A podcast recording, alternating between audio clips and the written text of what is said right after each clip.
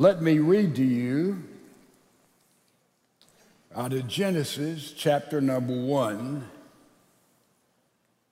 The first command God gave to human beings after man and woman was created. Remember, Genesis 1 tells us what God did, creation, it is good. Genesis 2 tells us how and to a degree why God created. And then, if I ask such a biblically erudite congregation as this, what's the first command God gave to human beings in all of history? What's the first command? I'm going to read it to you. Genesis chapter number 1, verse 27, 28. So God created man in his own image. In the image of God, he created him.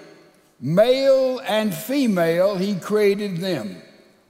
Then God blessed them and said to them, Have sex That's not in your translation? You've never read that before? The first command God gave to human beings was to have sex, be fruitful, and multiply. Have sex. And then in chapter number two, God performed the first marriage ceremony so that Adam and Eve would be in covenant with him and with one another. We know the formula leave, cleave, one flesh. You are, as we say, buck naked with no shame. Whoa. You see, prudes do not like the Bible. The Bible is very clear about human sexuality. It is very open, it is very plain, it is very, very vivid. And so we in our culture somehow have got this all confused because have you noticed something happen in American culture on the way to the 21st century? Did you notice it? One of the main things is a total misunderstanding of human sexuality. Guess what? As I recently read, there are not 71 different genders. Oh, yes. There's only two. There's only two. And so we turn to the scripture to understand this wonderful, beautiful, sacred gift of sex and sexuality. God invented sex, He gave it to us. It is magnificent, it is glorious, and we need to understand this gift as we need to understand all of His gifts in the context of the church. We've made a serious mistake with our young people, a tragic mistake with our young people.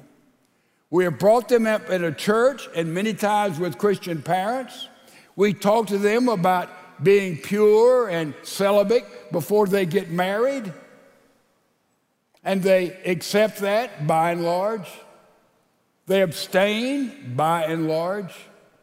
And then we spend fifty or seventy-five thousand dollars a year and send them to some college or university. And while they're there, sex is so dominant, sex is so accepted. You think that something's wrong with you if you have not had sex with the opposite sex. And therefore, they say, you know, the Bible was wrong, evidently, as I was taught, as my father and mother tried to teach me about sex. And it is a wonderful, fabulous thing. And then they have to go and listen into a secular class on, say, anthropology. And the professor said, well, there's no way they could be a God of love because of all the suffering. And they say, oh, that's it. When our kids no longer believe in God in church the way they were brought up to believe in God in church, we say, well, they're mixed up in their mind. No, first of all, it came, it, there came sexual promiscuity. And then there was the theological problem I've got to get away with the Bible and that which I'm taught. Sexual immorality precedes theological, biblical understanding of God and man. Aldous Huxley, brilliant scholar, theologian, he's very honest about it. He said, I had to come to a posture that there is no God because if there were a God, it would interfere with my expression of my sexual life. So, this is where we are. We have lost the purpose of sex and what sex is for. Sex is given to human beings to be exercised gloriously creatively, dynamically in the context of marriage. Someone says, well, you know, sex is just like a drive for food. No, it's not. A drive for food has to have some parameters. If we would just eat and eat and eat and eat, all of us would weigh 600 pounds and come forward, I'll, I'll sign your death certificate. Food has to have parameters. Sex, more than food, has to have parameters, and the parameters for the expression of sex is within the sanctity and the holiness of marriage. And then there's celebration. What is the purpose of marriage? Procreation. We got that. Have children. Have children. Number two, it is for pleasure. Now, some of our church fathers got confused at this point, namely Augustine, namely Aquinas, but is also for pleasure. I want to debate that. That's pretty clear, isn't it? Also, it is a, a symbol, a reenactment of the covenant, if you're a Christian, that we have with God in Jesus Christ. Read the Bible and all the covenants are restated, restated, restated. The covenant God had with Abraham is stated over and over and over again. The covenant of Isaac and Jacob, all the covenants in the Bible are restated and restated to remind us of the relationship and the promises of God. Every time a married couple has sex together, they are restating and reestablishing the covenant they have with God in Christ. It is a sacred covenant event. Just like we go to the Lord's table, the bread and the wine, the cup, it is a restatement of the covenant we have with God in Jesus Christ in our personal salvation, in His Lordship over your life and my life. So it is with sexual intimacy. You see how fabulous this relationship is. And we have totally got it confused. On one extreme, there is the playboy philosophy of anything goes. Hey, anything goes. On the other extreme, there is Plato's philosophy. Oh, sex is evil, doesn't matter. It's on the lower, lower level. This thing about the body is nothing. So, one extreme, anything goes. The other extreme, nothing goes. But what is the posture we have as Christians? It is that in marriage there is an openness, and we've already said it, there is a nakedness, and there is no shame. It is day after day, week after week, experience after experience, a thing of celebration. We need to deal with this our kids. Somebody said, Oh, you're going to talk about sex in the sermon and be very clear about sexual intimacy. I, I, you know, I don't know if I want my kids to be there. Listen, ladies and gentlemen, our kids are way, way, way ahead of us in whatever stage we were at their age. Let me tell you something. In Laurel, Mississippi, in the deep, deep, deep Bible Belt South, when I was six years old, first grade, about the third or fourth recess, a guy came over and said, Look at this. And he brought out what he called six page literature. We didn't know what literature was, we understood that. And it was cartoons that an artist had very skillfully drawn of sexual activity between the comic strip characters that we would read and look at every day in the Laurel Leader Call. There was Little Abner and Daisy Mae, intimate pictures. Superman, Lois Lane, intimate pictures. I'm six years old, and my first understanding of where babies come from and what sex is all about came there at that recess when I was in the first grade. And I can take you there to that spot today and show you within 10 feet exactly where I was standing. Because I have a pornographic mind and you have a pornographic mind. Every one of us here. And all of us have struck out, all of us have been confused, all of us wishes we had second chances and here and there and under. And the whole culture in which we have now is a confusion about sexuality. I've got good news good news of God in Jesus Christ, what He's done for us.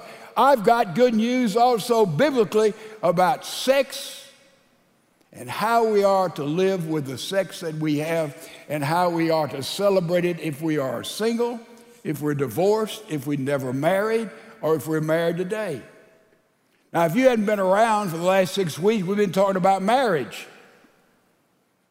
Six weeks, biblical study on marriage, and I have said very clearly in your marriage, you got a choice. You can have a bad marriage an okay marriage, we're hanging in there, some good, some bad, or you can have a great marriage.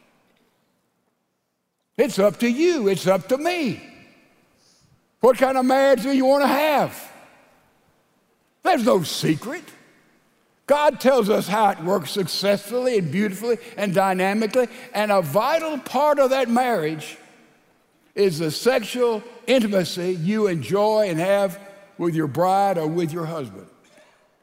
Heard someone say that sex in marriage is like oil in a machine. It keeps all the parts working and there's no rusting.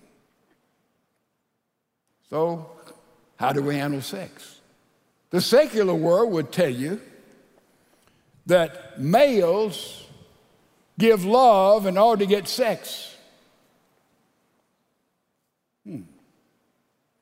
On the other side of the coin, they say females give sex in order to get love. Hmm. Totally inaccurate. Totally inaccurate. So we come to look to the Bible and get clear instructions as to how this most sacred gift operates. Now, let me say for the 10,000th time, I will not be exhaustive in this subject, okay? And someone always said, Why didn't you mention this? Oh, you left out this. Hang in there. We've got three or four or five more weeks to come, and we will all understand clearly what Almighty God says in His book that is so relevant. I'm amazed at people, well, the Bible's an old book, it's not relevant. I can't find much in here that is not relevant and right over the middle of the plate. So we come and look at this relationship. Where do, where do you get instructions? All the way through the book. As I say, prudes will not like the Bible. Man, there is vivid understanding of all kinds of situations, all kinds of perversions. It's all there in sacred thread. It's dealt with in the context of the Holy Spirit and biblical revelation. But you really want to read a sensual book, a very erotic book,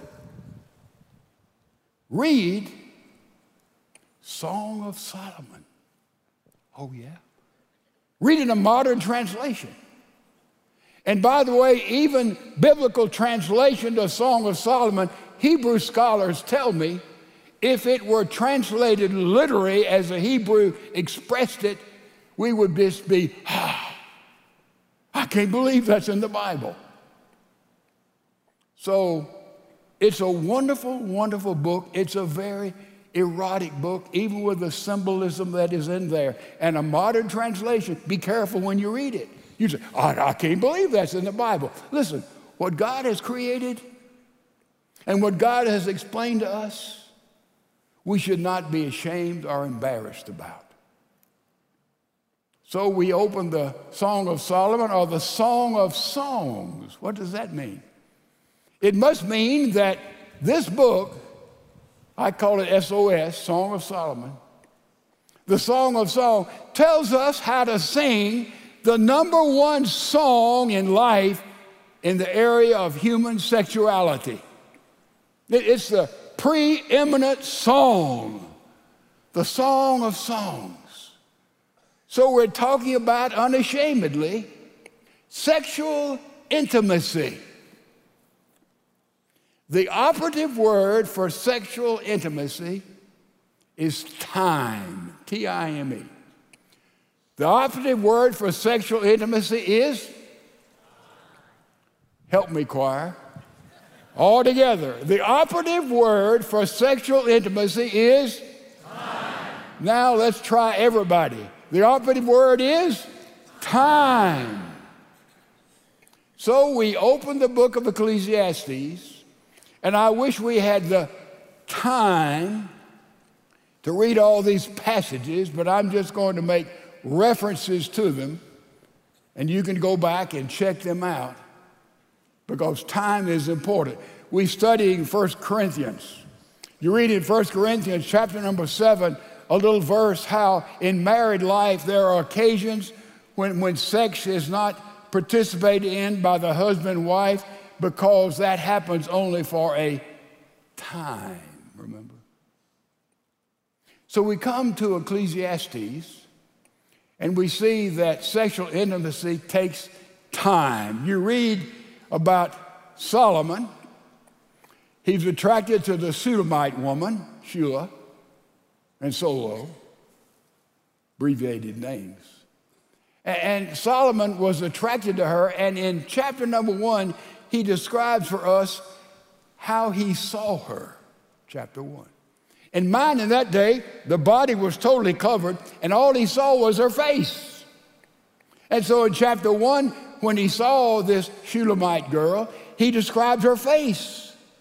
Man, her, her eyes, her, her cheeks, her lips, her necks, that's all he could see. That was the introductory part. That was the first step in time with her. And then there's a little bit about courtship. And then on their wedding night, we move into chapter number four, he describes more of her body. Remember, naked, unashamed, y'all got that? One flesh, not too fast for anybody, am I? So he describes her in more intimate terms. He describes her eyes, her neck, he describes her breast. You see, there's a development there in intimacy on the wedding night. And then years go by, and you go to chapter 7, he describes his wife, the Shulamite girl, from the top of her head to the bottom of her feet. He starts with her feet and said, Boy, your feet sure look, paraphrase, sexual in those sandals. Yeah. He describes all of her body with great intimacy. So you see, as they were married, their relationship grew and grew and developed from just knowing this part, knowing this part, and knowing all of the body parts of one another. You see, the operative word in sexual intimacy is, some of you already forgotten, is, Time. it takes time. And also, the operative word in sexual intimacy is time, but sexual intimacy takes timing. Timing, right? Not going too fast for anybody, am I? Are you with me? You see it in Ecclesiastes. There in chapter number five, Solomon gets up. He says, Man, I feel like making love to Shulamite and he goes and knocks on the door of her, her bedroom and she says, What? And he says, Open the door. Man, I want to come and make love to you. Young's paraphrase, it's right there. And Shula says, You know, no, I'm just, just waking up and I'm not, I'm not ready. And she makes little excuses there. And by the way, there you have a biblical grounds for the headache. Yeah, right, right, right, right there, right in, right in, right in Song of Songs. And she says, no, no, not. And then she kind of wakes up. She said, you know, it's unscheduled. It's not the timing. But man, she went and opens the door, and Solomon is left. He's gone. Solomon, come back. Hey, I'm reconsidering here your proposition. We're married. And, and remember, we've already studied in 1 Corinthians a very devastating passage. God says, Wives, you don't own your bodies any longer, your husband owns them. Husbands, you don't own your bodies any longer, your wife owns. Oh, oh, oh, oh, oh. And so now she gets up and gets dressed, and she's running all over everywhere trying to find Solomon. By the way, the Song of Solomon is an amazing book in a lot of fashions, but it pictures the Shulamite girl seeking to be intimate with her husband more than Solomon is seeking to be intimate with her. It is an aggressive female. Read it. Oh, I've never heard of such a thing. Can you think how that would go off way back there in antiquity? You see, it's, it's a celebration. And it takes timing.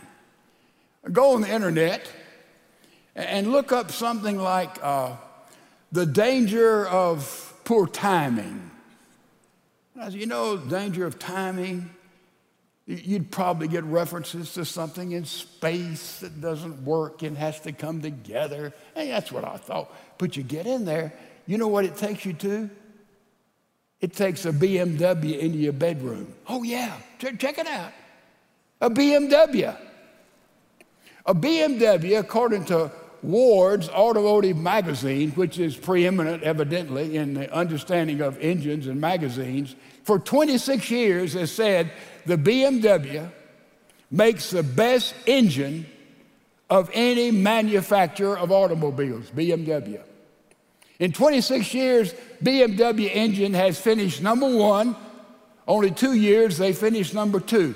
It is the most delicate, tuned engine of anything that's made on the planet, according to this automotive magazine, which is considered to be definitive. And so you look up and you talk about the danger of poor timing, and you read there about how when somebody tinkers with a motor, the slightest bit, the engine of a BMW, you have to go back and get the ignition adjusted and has to be retimed. Huh. And if this body is the engine God has given to you and me for sexual expression in marriage, timing is very important because it's more intricate than even a BMW engine. And so, how you readjust the timing of the ignition determines how the engine operates and when that adjustment is not put in perfect timing, you can read these warnings on the internet. Huh. Knocking. He knocked on the door. Caused by fuel burning incorrectly and ignition shocks go off at the wrong time. Huh. Are you with me? Do you understand? Sexual intimacy takes timing, and you can have some not unlike a BMW engine. No, number, number two problem hard to start. Two or three are waking up. Number three, increased energy usage. Huh. Number four, overheating. That may not be a problem in our area. Number five, reduced power. What are we saying, folks? With symbol and metaphor, we understand a finely tuned engine. There has to be timing there at the ignition, and that's true in all the love making we have in a marriage relationship. Am I going too fast for anybody? Apply to yourself, apply to your own life. And so, we understand the operative word in sexual intimacy is and it takes time and it takes timing. Also, it takes something else. Sexual intimacy requires timely communication. Read this book, and you'll see that Solomon and the Shunammite, they talked all the time. It's just full of talking and conversation. They talked, they talked, they talked. When they were making love, before they made love, while they made love. Read it, all in between. They're talking, they're communicating. It's important that we communicate, that we do not let things build up in a marriage relationship. And we haven't dealt with this, and we haven't dealt with this, we haven't dealt with this. And there's a verse there in the second chapter of Song of Solomon, chapter verse, chapter 2, verse 15 says, Catch the little foxes because they spoil the vines. Great little verse. I thought about that in terms of communication. It's those little bitty, irritating things. He just keeps on criticizing. She just keeps on harping. She just keeps on dodging. And those little bitty foxes in that day in a vineyard, the little foxes would go in and they would go and attack the very roots of the vine that was to produce fruit. They'd attack the roots and they know there would not be any fruit, there would not be any production. That's what happens, ladies and gentlemen, in marriage relationships and families when there's little beep, beep, beep, beep. Well, no big thing. Beep, beep, beep. And suddenly the roots are attacked and there's no joy and fruition and growth and development in the marriage relationship. Check those little, it takes communication. Communication is very important. Very important. What is communication about? How do we communicate? Most of us would say with words, right? We communicate with words. Not really. Only 7% of communication has to do with words. Boy, when I read that and realized it was true, I said, you know, I spend a lot of time with words. I'm a semi wordsmith.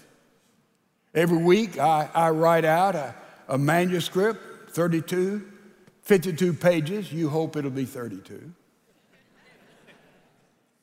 It's impossible to preach a bad short sermon, people keep reminding me. But I, I work in words. I do not memorize particularly, it's just the overflow of what I've gotten and what I work. Every Thursday, I write out a manuscript. That's what I do, words. But words are not big. Only 7% of when we communicate with one another has to do with words. Well, that, that's kind of strange. Kind of strange. 38% have to do with tone of voice. Words. Well, there's a lot left. What's left? You've got words and your tone of voice. Well, there's a lot left in this communication package. 55% has to do with body language and expression. Whoa! Have you ever thought about that? So here we go, and let, me prove that to you right now. Let's take the word yes. Why yes? All right? We got that? The word is yes. Tone of voice, Yes. Yes. Well, 38%. What's that 55% expression? It is yes. yes. It is yes. Yes. Men, we are slow at this. Women get it faster. And one problem we've had in all of our mask marble stuff we've been engaged in is that we can't see expressions. The words are mumbled, word communication is almost nil, and there's no expression of body language or facial expression. And therefore, communication has been basically muted or misunderstood and hasn't been taking place, right? Communication 7% words, tone of voice, oh yeah, but the expression, the smile, that is the 55% of when we try to communicate with one another. All right, let's just show how many steps are involved in communication. Here's a husband wants to communicate with his wife. This is what he wants to say to his wife. He thinks about what he wants to say, okay? Thinks about, and then he expresses that to his wife, what he wants to say, which is something different than he'd thought about saying, right? Then his wife hears what he says. Then his wife takes what he has said and applies it to her. And then he, she thinks about what she wants to say back to her husband, okay? And she states it, and he hears it, and he applies that to himself, and then he thinks about what he wants to say back to her. Ladies and gentlemen, there are eight steps in just a bam of communication between a husband and wife. You got it? And in any of those steps, there can be all kinds of confusion. With words, a little bit. Tone of voice, bigger. Body language. Body language. 55%. We need to learn how to communicate and don't let those little foxes spoil the vine. If there's going to be sexual intimacy, communication. And then not only sexual intimacy, the operative word is forgotten. Sexual intimacy, the opposite word is. And then there takes sexual intimacy involves being timely. And then sexual intimacy involves timely communication. And then finally, it takes time away. Yeah. Cut out everything else, shut off computers and phones and activities, and time's away with a husband and a wife. Doesn't matter where you go, how you go, shut the door, get away. Time away. We're talking about sexual intimacy. We're talking about a relationship that is growing and developing sweeter and better year by year by year by year. Thrilling thing, don't miss on that. It's exceedingly important, all of this, in having a marriage that Solomon would say, sings. That's our, that's our glory, is having a, a great marriage. Let's just, just say, and I could illustrate this, but I'll not, that you were invited to go to a meeting of the top, wealthiest, most successful executives in America. Say there were about 12 people there. And all of these 12 people were asked to tell the group their secret of success and what they've done.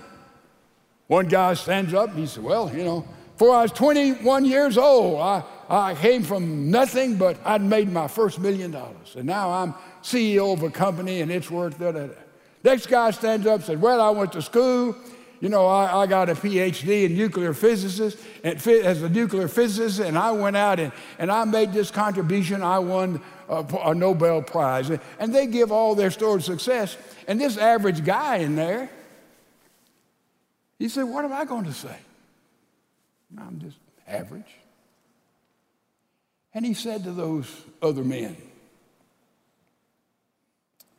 He said, You know, I've been married to a great gal for 32 years. We have four super children.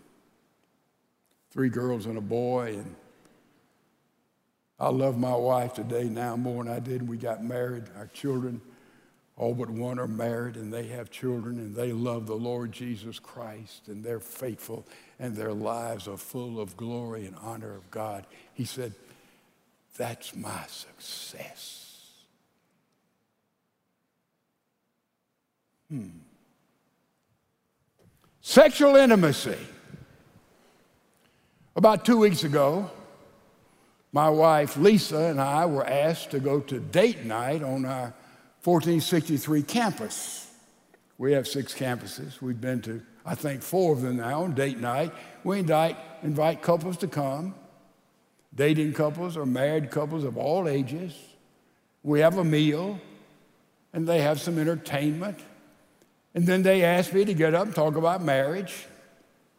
And I've done this, and I was on 1463 about two weeks ago on Wednesday night. And so I get up, and they give Lisa a mic, and they give me a mic. And we're seated up there on a little platform. And I stand up and I talk about marriage. Little Ephesians, Colossians, little Genesis, personal experience. Explain to them why I'm Phi Beta Kappa on marriage. I was married 50 plus years to a great gal. I've been married this Christmas two years to a great gal. And I tell them I know everything about marriage and singleness that anybody can ever know. And, and so we have a good rapport. And, I, and then I do a Q&A. And I take my microphone, Lisa stays on the platform. I go out with a mic, you know, TV style. And I ask, Are there any questions? And a hand goes up, and the lady said, What about a blended family? I talk about a blended family. The other hand goes up and says, You know, uh, what, what, about uh, in dealing with your children in their sexuality? And I talk about that. And finally, this lady, a couple of weeks ago, a lady raised her hand in the back and she said, Well, tell me how marriage is going uh, for Lisa, knowing this is her first marriage. And Lisa gives a very beautiful, articulate uh, story of our marriage and growth and what it means to her and her Christian walk. It, it, it, it's, it's, it's fine, fine thing. And then a hand goes up in the back, a man, and I walk back there with boldness. And I just put the mic before him and I said, What is your question? He said, I am a doctor. I'm a doctor of psychology, and I want to ask you. He says, I deal with people who are not married in the sexual area, I deal with people who are just married in the sexual area, I deal with people who've been married for 20 or 30 years in the sexual area. He said, I deal with people who are older in the fourth quarter of their life in the sexual area, and I want to ask you about you and Lisa's sex life. Would you tell me about it?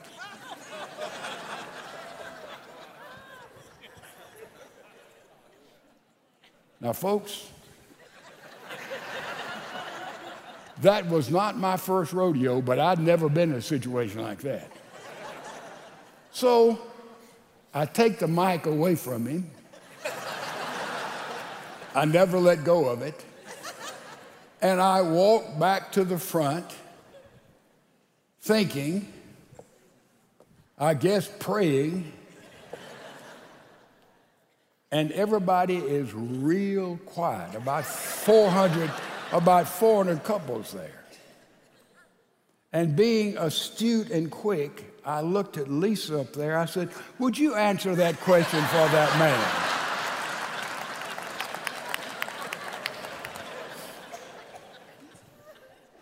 Verbatim. She stood up with a smile and she said, I waited for 65 years and sex is great.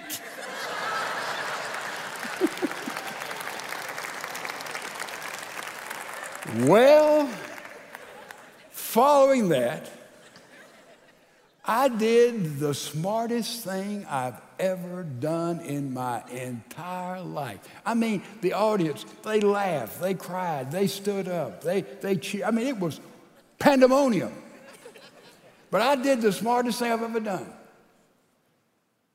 Put down my mic went up, took her mic and put it down, and took her by the hand, and we walked out.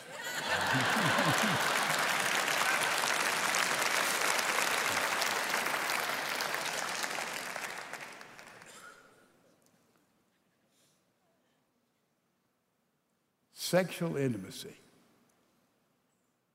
takes time. It takes timing. It takes timely communication.